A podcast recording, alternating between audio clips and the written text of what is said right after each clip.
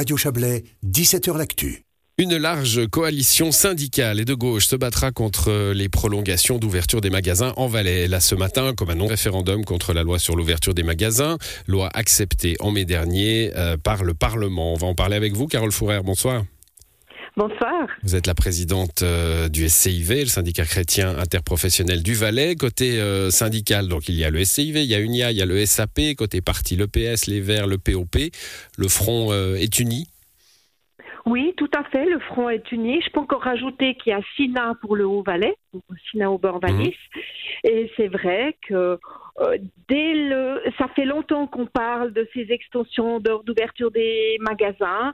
Et euh, nous-mêmes, le syndicat SCV, avons consulté euh, nos membres, les vendeuses et vendeurs, et unanime, 98% des réponses, c'était lancer le référendum on ne peut pas travailler plus longtemps le soir, entre autres par rapport à l'organisation euh, familiale. Les crèches euh, vont-elles ouvrir plus longtemps si les magasins sont ouverts plus longtemps le soir? Ouais, ça c'est une question que j'ai pas entendue encore. Elle est intéressante, Carole Fourer. Euh, vous, vous, avez euh, interrogé vos membres, alors ceux du secteur de la vente, hein, évidemment. Il y a, a d'autres métiers euh, couverts par, par votre syndicat. syndicat plutôt réformiste, hein, le CIV. Il y, a, il, y a, une réflexion quand même devant cette réforme-là, où, vraiment, moi c'est marrant, ça me fait un peu penser à l'intersyndicale française face à, à, la, réforme des retraites, où réformistes et, et, et syndicats un, un, peu plus révolutionnaires se, se donnent la main contre un projet commun. C'est le cas euh, en Valais?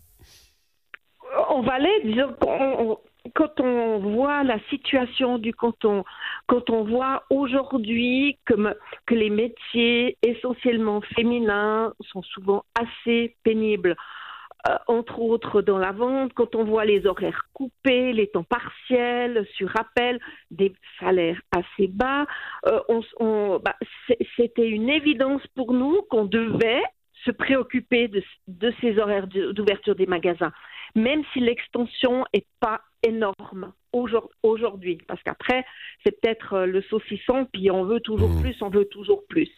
Donc, euh, quand on a consulté nos membres, bah, ça nous a rassurés dans ce qu'on pensait qu'on est aussi là pour euh, défendre les vendeuses. Et puis ce qu'il faut parler, c'est que dans la loi, il y aura une nouvelle façon de définir les zones touristiques. Alors justement, j'allais, j'allais y venir. Hein. Il y a cette, euh, cette notion des, des, zones touristiques, un peu floue. Hein. Ça fait qu'on ne sait pas trop si euh, la capitale, par exemple, Sion, pourrait être considérée comme une ville touristique avec des magasins qui, qui, ferment, qui ferment plus tard. Ça, c'est un, piège pour vous? Oui, c'est un piège, cette extension des zones, des, des définitions des zones touristiques. Parce que ça veut dire qu'une partie de la vieille ville, pour être zone touristique, donc ça veut dire être ouvert 7 jours sur 7, jours fériés, dimanche, et ceci jusqu'à 21h. Et on n'a pas assez de population en Valais pour avoir autant d'heures d'ouverture en pleine. Et puis, c'est pas la fréquentation touristique qui va suffire. Hmm. Donc, pour finir, on fait une loi qui, va euh, seulement contenter un petit peu les grands commerces, parce qu'eux, ils aimeraient beaucoup plus. Hein. Et puis, au détriment euh, du personnel et les petits commerces. Les petits commerces, ils sont contre ces extensions d'ouverture. Ils n'ont pas les moyens. Et puis, pendant le Covid, on, on a voulu euh, favoriser le petit commerce. Et puis aujourd'hui, on est en train de faire tout le contraire. On est en train de les couler. Bon, alors par rapport, on, va laisser les, petits commerces, non pas juste dans cette question, hein, mais on va pas les laisser de côté, les pauvres. Mais euh, du, point de vue du, personnel, j'entends déjà l'argument de vos, opposants. Hein, quand euh, euh, campagne il y aura, bon, ben voilà, ils vont travailler peut-être le samedi et le dimanche, mais ils auront congé le lundi et le mardi. Les entreprises seront obligées d'engager plus de monde.